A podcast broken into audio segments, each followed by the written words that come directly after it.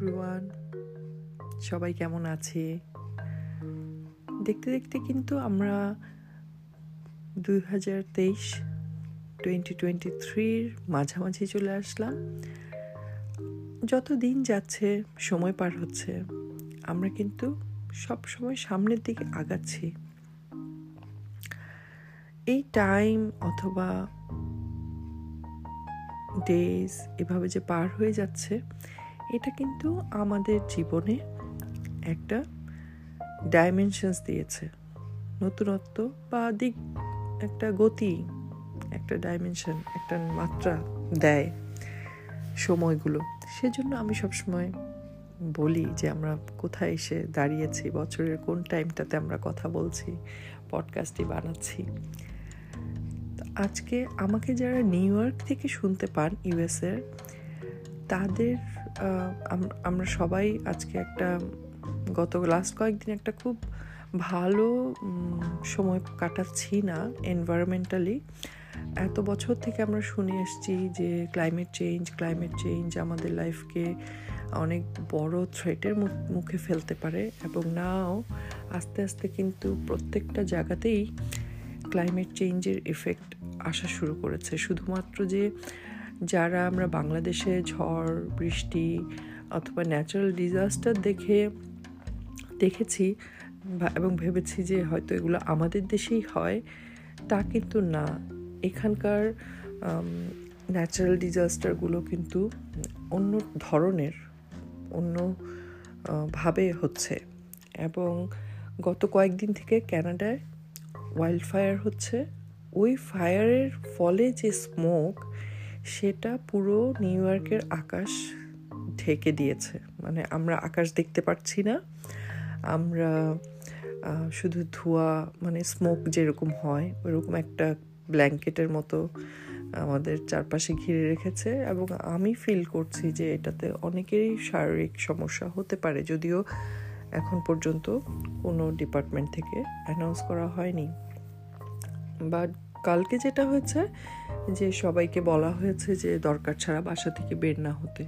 এতটাই ভয়ানক, এতটাই খারাপ হয়ে গেল যে বাসা থেকে বের হওয়াটাও টাফ মনে হচ্ছে যে আমরা কোনো মুভি দেখছি যে এরকম এরকম হচ্ছে। ইমাজিনেশনস আসলে কিন্তু ইমাজিনেশনস থেকে এখন সেটা বাস্তবে নেমে এসছে। আমাদের জীবন এখন কিন্তু নেচারের সাথে যে কত কানেক্টেড আমি আমার আগের পডকাস্টে বলেছিলাম যে আমরা নেচারকে যতই ইগনোর করি উই কো এক্সিস্ট আমরা একসাথে থাকি। নেচারের কিছু হলে বা আমাদের এনভায়রনমেন্টের কিছু হলে সেটা আমার উপর যেমন সেটার একটা ইফেক্ট আসে মানে আমার উপর বলতে আমরা মানুষ, আমাদের উপরে। এবং অবভিয়াসলি আমরা যখন নেচারের এগেনস্টে কিছু করি, সেটা ওদের মধ্যেও সেটার এফেক্ট হয়। সো এখন পরিস্থিতিটা এরকম, জানি এই প্রবলেমটা সলভ হবে বাট যখন ওয়াইল্ড ফায়ার তার মানে অনেক পোকা, পশু, পাখি, কিন্তু এই ফায়ারে ভিকটিম বলা যায়, তারা কিন্তু শেষ হয়ে যাচ্ছে। সো এইরকম পরিস্থিতি যখন আমরা দেখছি আমাদের যে রেগুলার লাইফের স্ট্রেস অ্যাংজাইটি সেগুলোর সাথে যখন এরকম জিনিস অ্যাড আপ হচ্ছে, তখন আমরা নিজেদের যত্ন নেওয়ার জন্য কি করছি? আজকে আমি এটা নিয়েই পডকাস্টটি বানাবো। কিন্তু ঘটনাটা একটু বলে নিলাম বিকজ এটা আমাকে এফেক্ট করেছে। এই কয়দিনের এনভায়রনমেন্ট এই যে ওয়াইল্ড ফায়ারের কারণে স্মোক এটা আমি যেহেতু নিউ ইয়র্ক সিটিতে থাকি, আমাকে এটা খুব ভীষণভাবে এফেক্ট করেছে মেন্টালি সাইকোলজিক্যালি অ্যান্ড ফিজিক্যালি সেটা কতটুকু করবে সেটা হয়তো পরে বুঝতে পারব। তো এই পরিস্থিতিতে আসলে আমাদের যে কোনো ন্যাচারাল ডিজাস্টার্স বা ক্লাইমেট চেঞ্জ রিলেটেড যেই ডিজাস্টারগুলো হয়, সেগুলো যখন আমাদের চারপাশে হচ্ছে, তখন আমরা আমাদের মনকে বা শরীরকে ভালো রাখার জন্য কি সার্ভাইভাল মুড নিচ্ছি? নাকি ফ্লাইটের যেটাকে আমরা বলি